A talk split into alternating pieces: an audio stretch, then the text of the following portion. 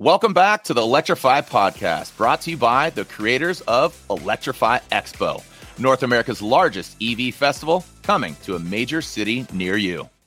Well, hello, welcome back to the Electrify News Podcast. I am Matt Teske, always here with Jo Borras, and I'm actually finally here with Jo Borras because sometimes technology is just entertaining, right, Joe? I mean, I mean, I think technology is going to ultimately enslave us all but not no. like in the Terminator way where there's like robots. It's just like in a really frustrating way where we're all on hold, desperately screaming, "Representative, representative!" and we can't. I love being that guy. And my wife's always like, "I know exactly what you're doing now," and the computer's not listening. I'm like, "They better listen." So exactly. Well, so you you've successfully joined, and I have to say, so the first thing we want to talk about is what SEMA has decided to flex its political muscles. And you had what I would only describe as one of the best like rants about this, and then your internet decided to just take a hike. So That's where do you want to start from? Yeah, I mean, I don't know. I don't know if I can get that same sort of like Andy Rooney, Lewis Black, self righteous rage back for this one, but I can say. Good it was good. It was okay. It was okay. I'm angry. I have anger. Yeah. So what I I could be a middle-aged white guy in suburbia. I have anger. That's fun. No one's so, judging. You know, the, the short thank you.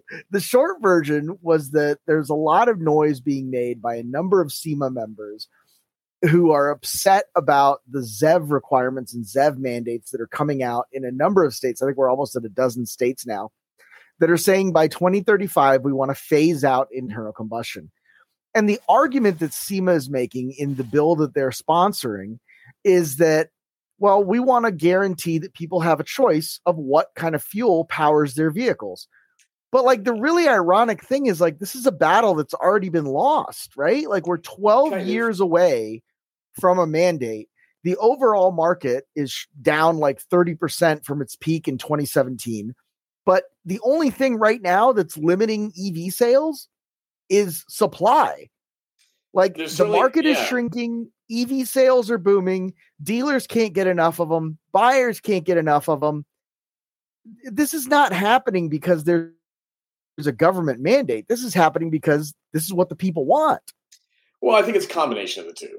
Um, I, yeah, I think there's still plenty of people. You, you really think there's somebody sitting there in Tulsa, Oklahoma, going, "Hmm, that government mandate's coming in 12 years. I better get a Tesla.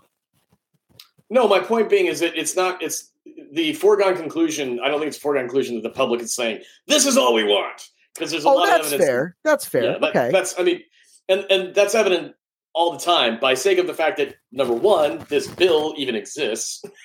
and eh. number two, well, because again, these are all individuals who are saying, like, okay, what's the motivation behind this? And it, it, it could either be politically motivated it could either be power and you know and money motivated or it could just be personally motivated from individuals who are like i don't want to do this yet. I don't trust it for whatever reason that might be. And it's certainly not a 50-50 split. There are still plenty of skeptics out there. And so there is certainly a lot of momentum for evs and i think that's what they're trying to fight with this bill. I, I to your point it's, it's just kind of like wow this is a death rattle type moment. And on top of that for the amount of Uh, you know, for what SEMA could be weighing in on, this seems like one of those ones. To your point about like this is just about the fuel. Like you're the Specialty Equipment Market Association.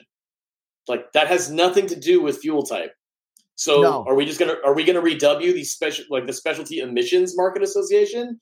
Like wow, like, they would love that. sorry, I mean I, I I went to SEMA for almost twenty straight years. I'm I'm a huge supporter of of enthusiast you know automotive you know culture and the aftermarket and what it provides. But this is a natural progression in in in fuel and powertrain. This something this is something they could embrace immensely and be leaders on. And instead it's what we're seeing. And and so yeah to me it's really surprising. So. I think that's you know it's different in other times because sema did stuff like this you know oh if you go back to the early 90s late 80s when everything was moving over towards fuel injection and mm. especially mm. the hot rod stuff, you would see like, you know, people would talk about never I would never do EFI and you know carburetors forever kind of right. thing. And you right. saw that kind of aspect of it. And I think before that there was probably some element of that in the leaded versus unleaded fuels debate, right? Oh yeah. Yeah. So I think there's always people who are looking backwards and digging their heels in and trying to preserve you know what was and what my daddy taught me under the you know barn pole or whatever. But i think it i mean uh, that's a, i think that's a fair statement too because i think a lot of a lot of people have a very similar car culture story of how they were indoctrinated into it of you course. know, by someone else. And yeah. I think that that's it's hard right? Because you have that and you have that idea that this is something that you're going to pass down. And how are you going to pass Yeah. down love for a technology you don't understand and i appreciate the difficulty of that. But you know I, I look at guys like you know tim schweitzer senior you know he was an old woods brothers guy. He did you know all kinds of pro mod and door slammer stuff. And when the turbo motors came out he was one of those guys who said you'll never get that thing into the nines. And when his son did get it into the nines he got he was the loudest guy cheering at the track and he was and he doubled down and now he's building the biggest baddest you know r35 gtr motors and and bmw v10s on the planet and he's doing that because he embraces the new stuff. And what he's working on now is a full drag tesla. So like you can evolve. There is still a future but if you're going to be one of those guys who is just fighting the progress of history and fighting against the cutting edge just for I don't know what, just so you can wear a t-shirt that says gasoline forever? I mean, come on. Well, people are scared of things they don't understand. And especially if it directly in, impacts their way of life or their professional existence, their livelihood. I mean, that you could get all we could, we could pivot this immediately into the coal conversation, right?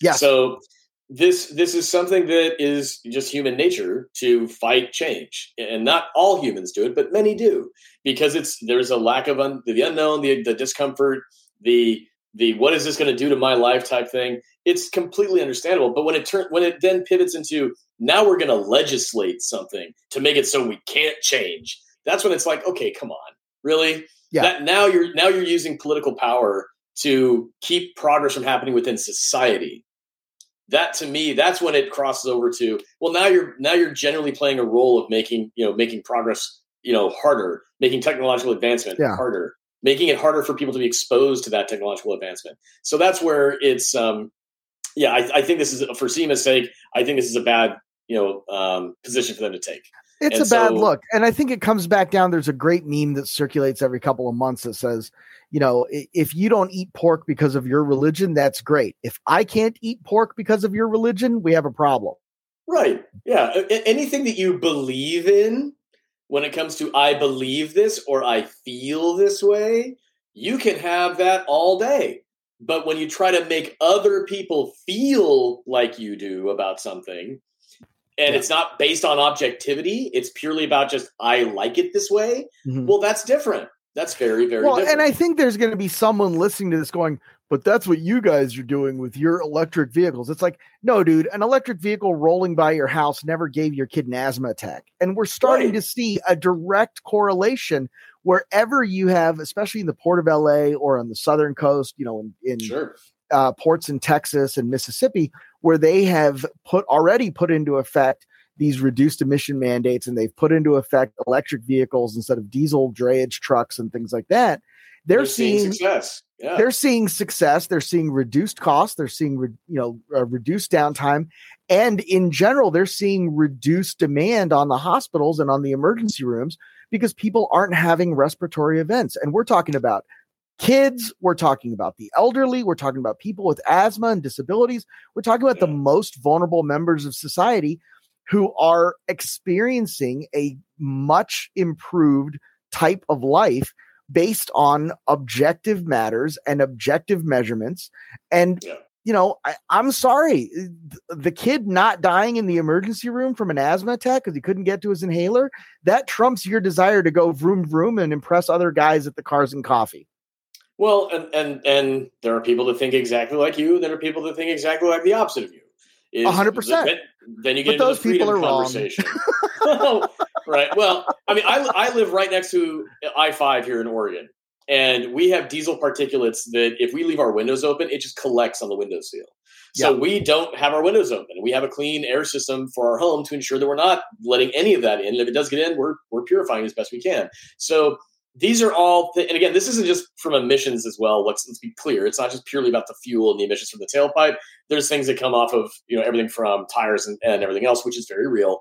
But the emissions from the tailpipe play a huge role in that, and that's what this is about from a health perspective. So, and actually, and that that makes me think of some of the other, one of the other things we were talking about earlier before the show was even like states like New York, how they're they're focused on making homes go pure electric as opposed to having natural gas. And that's another element of there's studies showing that even if you have like a natural gas stove, like how much is that emitting into your home and how can that impact your health at home for even, you know, anything fossil fuel related. So there's benefit to society if we electrify more. It is not a silver bullet. It is not perfect. This this purity test that everybody's trying to get electrification to pass is just their excuse to say I don't want to. And yeah. that's fine. But it, I mean, I'm not going around to anybody saying like, "Oh, it's 100 percent perfect." No, you have to still like crack some eggs to make the omelet when it comes to electrification, and there's still impact on the environment in a way that you could argue is bad. But we don't have a free lunch when it comes to energy. We have to be, we have to make the decision that is best, not perfect. Exactly, and we can't let perfect become the enemy of the better or the or even the good at, in this point. Right. Um, I just want to point out here. There's an article that came out yesterday from the American Lung Association. Uh, it's on Clean Technica if you want to check it out. It's uh, backed by the Rocky Mountain Institute, uh, and I believe was the AMA, and they're saying that 19 percent of childhood asthma cases can be directly attributable, or uh, not cases of asthma events throughout the state of New York are directly attributable to natural gas stoves and leaks in home kitchens. Um, that's the highest number I've seen, but let's say it's 5%. Like that's insane. And if you could do away with that, you know, uh, why does why does the public health have to become a politicized issue? It, it's really shocking to me that we've reached that level of dysfunction in America where we're talking about six kids and someone is stomping their chest about I want to have a gas stove. My daddy cooked with a gas stove. Well, it's this is this gets down to the culture that, that we live in within the United States of America. I mean, we yeah. we have a we this have a, a deep show for us. It is a deep show, but it's, these are all very real truths as it relates to these conversations, and I think it's important to have these conversations. It's it's not pretty all the time, and part of what we're talking about is that you know we have a culture in the U.S that has that proves itself to be there on a regular basis, no matter what topic you want to go into. That is a very me first culture. Very often, we don't have a lot that actually unifies us anymore. And and if anything, we're and what's here's the and here's the catch too is that's not to say that that's not how people are in the in the United States. I think most people are pretty much like, hey, I'm I'm game for the collective good, but you know, I I don't my voice is too bland the the narratives that get the elevated and dramatic clicks on social media and regular media and you name it, nine times out of ten are the ones that are the extreme. It's the one of okay, we're going to talk about how the, the the right said this and the left said that, and that's what the narrative appears to be. But nine times out of ten, if you get people to hang out and actually have conversations with each other, they aren't actually at each other's throats. like that's the truth. So I think I think I agree completely with your point, and we do need to have more clickbaity titles for this thing. well, was that not the point? How about how yeah. about this one? Tesla and Volvo no longer make the safest car on the road, and uh, yeah, uh, I don't know and, how either and, one of us are going to react to this news. yeah, and, and one of the big three is kind of like, look what we did, you know, look what um, we did. So that's yeah, but it's great news. One? It is well, great because it means that we're getting vehicles to be safer. Um, yeah. I think we have to consider the source, and I think we have to consider what safety means to some people, right? Sure. So what we're talking about is the the uh, IIHS, the International or Insurance Institute of Highway Safety. They are the ones that give out their top safety pick awards and things like that. And they've been doing independent crash testing free from government oversight, but kind of like to, to back that up to determine how they're going to essentially cover these vehicles, right? Because a vehicle that yeah. is safer is going to have reduced liability. They don't have, you know, then the insurance companies who pay for the IIHS know how to charge appropriately for that vehicle. If a vehicle is more dangerous, less likely or more likely to cause injury to the driver, then uh, you know, then we have an issue there, and they're going to charge more for insurance. Historically, uh, there's a great story for Volvo fans, of which I am where when they switched over, this is a great story. Like in 2010, when they wanted to do the first offset crash test, they had no baseline. So they took the new XC60 that was new that year and they just said, well, do it on this and we'll call that good. And then we'll compare everything based on that. That's how good Volvo's safety reputation is with the IIHS. Yeah. Um, and then, of course, uh, people have gamed the system. Subaru has additional uh, crash structure on the driver's side that they don't have on the passenger side because the IIHS doesn't test the passenger side. Um, there's mm. other companies that kind of game the system in different ways.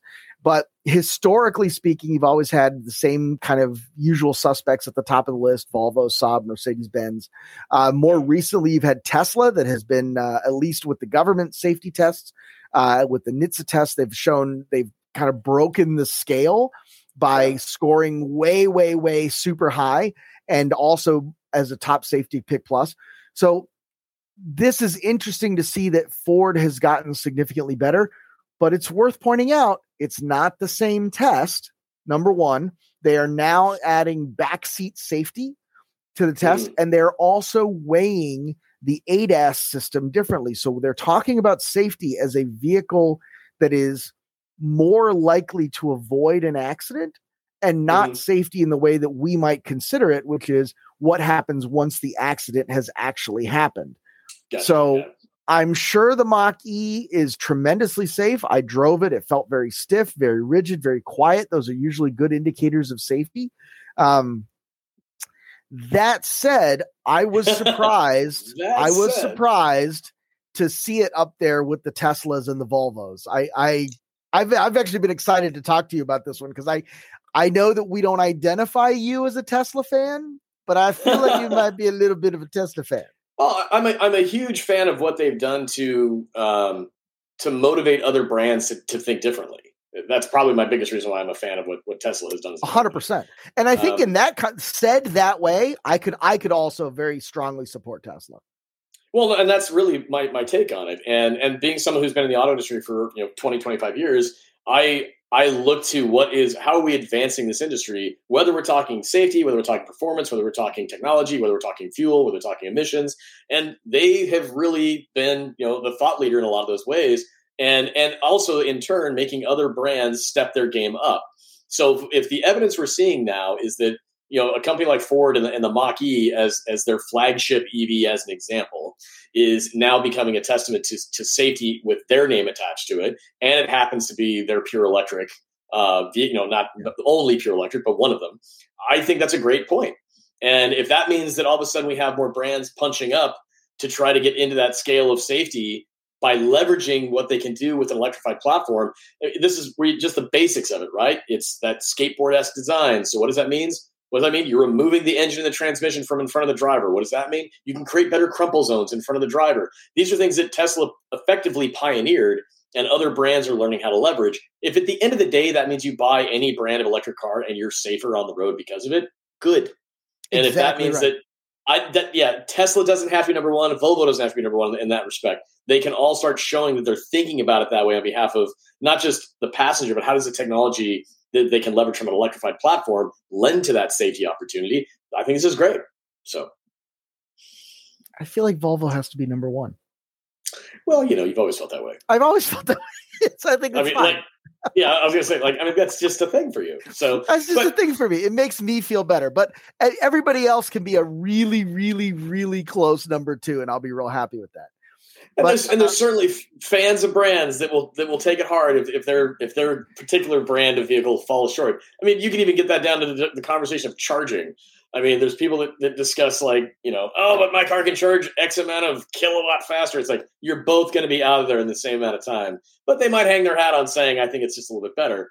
Um, right. Actually, that that lends to just even some of the, the announcement. Uh, well, two things. One is Tesla unveiled a version four of their supercharger design in the Netherlands. Yep. So it's not here yet in the States, but what it is designed to show is their next phase of how they can roll out their charging infrastructure. And essentially it's it's not really changing how the charging works. It's more so the user experience of it for plugging in. And you have a much taller charger. It is so arguably maybe more visible from a distance. Frankly, I think the red glow of their stations has always been pretty visible. Hopefully, that's still an element. I haven't seen enough night shots to know that. But the cable is longer. And so what we're already seeing with Magic Dock here in the US with their with their you know, version 3 supercharger design is that the cables even with Magic Dock not going to work with every single EV and people are par- parking in different spots and it's blocking different chargers because of where their charge port is. So if the version 4 allows them to have a longer cable so it can accommodate different port locations on different vehicles while still keeping that car in the same spot, then that's awesome. And if that's another way they can leverage expanding on how their rollout of, of charging infrastructure supports more brands, uh, that's great. So yeah, I, I, agree with with every part of that. I think the longer cable is going to be a really interesting play. You know, we look at that version four, and one thing that seems to be missing, uh, you know, depending on who you believe, is a credit card reader and that was something that yeah. came up yeah came up with the uh, NEVI guidelines that if you want to get those uh, federal dollars there has to be a way for someone to come up roll up to your charger and pay for the electricity without having to download an app and share personally identifying information uh, yep. i would argue that a credit card account is personally identifying but uh, yeah nobody nobody wants to have that conversation quite yet but well, I, I, you know let's talk about that because i think that that's could you imagine pulling up to a Shell station in a you know a, a, rural BP station, for example, and you get out and they say we can't take your credit card. You have to download an app and put in your credit card information oh, there. Yeah, that'd be preposterous. But let's let's also be fair. If you're buying and driving an electric car, you have a smartphone. Like if, oh, if you don't, if you don't, that's that's an extreme case. I mean, I'd love to see. If you don't have a smartphone, you might be part of a lobbying organization trying to ban the sale of electric cars. Maybe you know, but but people that are buying EVs and where the technology can go is it it. I understand the position on this to say make it accessible to everyone. I do get that, but if you're buying an electric car, let's be honest. The manufacturer of that car is going to tell you you need to have the smartphone app for this car. Yeah. So, arguably speaking, you're going to have a vehicle that requires a smartphone. So by nature, that means you'll have a you'll have a smartphone to then use it for your car. Which means if you have to use a smartphone to pay for something, that's also kind of built into the ownership experience. Not by design, but just kind of just how the technology has gone. Just by, so by consequence, think, right? Yeah, right. And I so I, I'm like, okay, so that's where I'm I'm not fully on board with kind of how some of this is being positioned. I think it's with I think it's the best of intentions. I don't get me wrong. I think it's smart to ask the question of like, how do we make it successful for everyone? But if we start making decisions that undermines how the technology can actually make it easier for everyone, and instead we're trying to think like it's 1965, I don't necessarily think that's the right play. Um, and also Tesla backing away from this, saying, "Hey, look, we're not going to retrofit all of our stuff to have screens on it and everything else." I, I mean, I've had conversations with people about this the last few days, how they basically backed away, saying, "We don't need this money from California." You know, for adding in screens. We don't even care because it's just too much of a pain. And you can use our app. I think that's just their way of saying we don't need the money. And on yeah. top of that, we just think we have a better mousetrap. And but look at all the problems that you know. It, there's so there's another company out there, a big player, Electrify America, that mm-hmm. they've been having real problems lately, and now it came out that they're running on Windows Seven. Oh, that's that's been known for those of us who are in the dorky but I thought we world. fixed that. Like I remember that being like a like a thing that was around, but I thought those all got fixed. I, I was asked recently if I could wave a magic wand, what would I do to fix charging? And and I said, you know, I think one of the most important things to consider is the more you add to a physical charging station, like and the chargers that are at that station that require that could break, like a screen or a button or something that could go wrong I think the technology for all the management of how your charging is working should live inside the car. I think Tesla has proven that is the path forward. And every other OEM that is reliant on a third party network to be providing screen something in phys- the physical environment that could be affected by the environment or vandalism or damage or whatever, I think the path forward is is have all that run through the car. Somehow have yeah. it run through the car and keep the chargers and how you connect to them very simple because the, the less it can break, the better. And I think that, and I don't think this, I mean, we're, we're kind of building the plane, not kind of, we're totally building the plane as we're flying it. So as these NEVI dollars are being spent, and even the government announced this week, 2.5, was it, I wrote down, $2.5 billion in grants for, you know, for community charging. Yep. That's a lot of money. And it's all with the best of intentions, but we have to ask the question. It's like that Steve Jobsian approach of like, what are we doing? Did we get in the room with a bunch of engineers and say, what's something cool we can come up with and then go try to figure out how to market that? Or are we actually asking ourselves, how does this work for the public? How does this work for consumers? How does this work for everyday people? And so I think those questions are being asked, but maybe not enough. And I think the way that we're rolling out the technology is we're we're fighting we're fighting upstream on where the technology wants to go in some ways by making it more intricate and complex than it needs to be in person, like at a charger, for example, eh, with the intent of saying, well, you should have the ability to swipe a credit card. I get that. But if you're driving an electric car and the OEMs are saying, well, you need to have an app to connect to the car in some fashion anyway, you're to have a smartphone. Mm-hmm. But are you to, if you're renting an EV for the first time, are you going to have that app? Are you to, are you to be expected? You know, if Ford yeah. has an app or Chevy has an app and you drive a Jaguar or whatever, you know, Mr. Cool Portland guy drives and you Whoa. land I thought you'd like that. And you land somewhere where you know they, the only thing they have is like a plebeian Chevy Bolt, uh, sure. which is a quality vehicle, by the way. Uh, actually, oh, funny enough, now that now that uh, you know the Chevy Bolt had all those issues early on with the supposed fire drama, they actually received uh, some recognition for being the safest vehicle to charge now. I think I honestly they, they fixed the problems. I the Bolt yeah. is an amazing oh, yeah, EV. It's a great it's an amazing car. EV. Yeah, and it's yeah, not even that little. It's actually a very functional five door hatch. I mean, it's it's a very good car. So yeah. the only argument I have against the Bolt is like it just I wish it charged faster.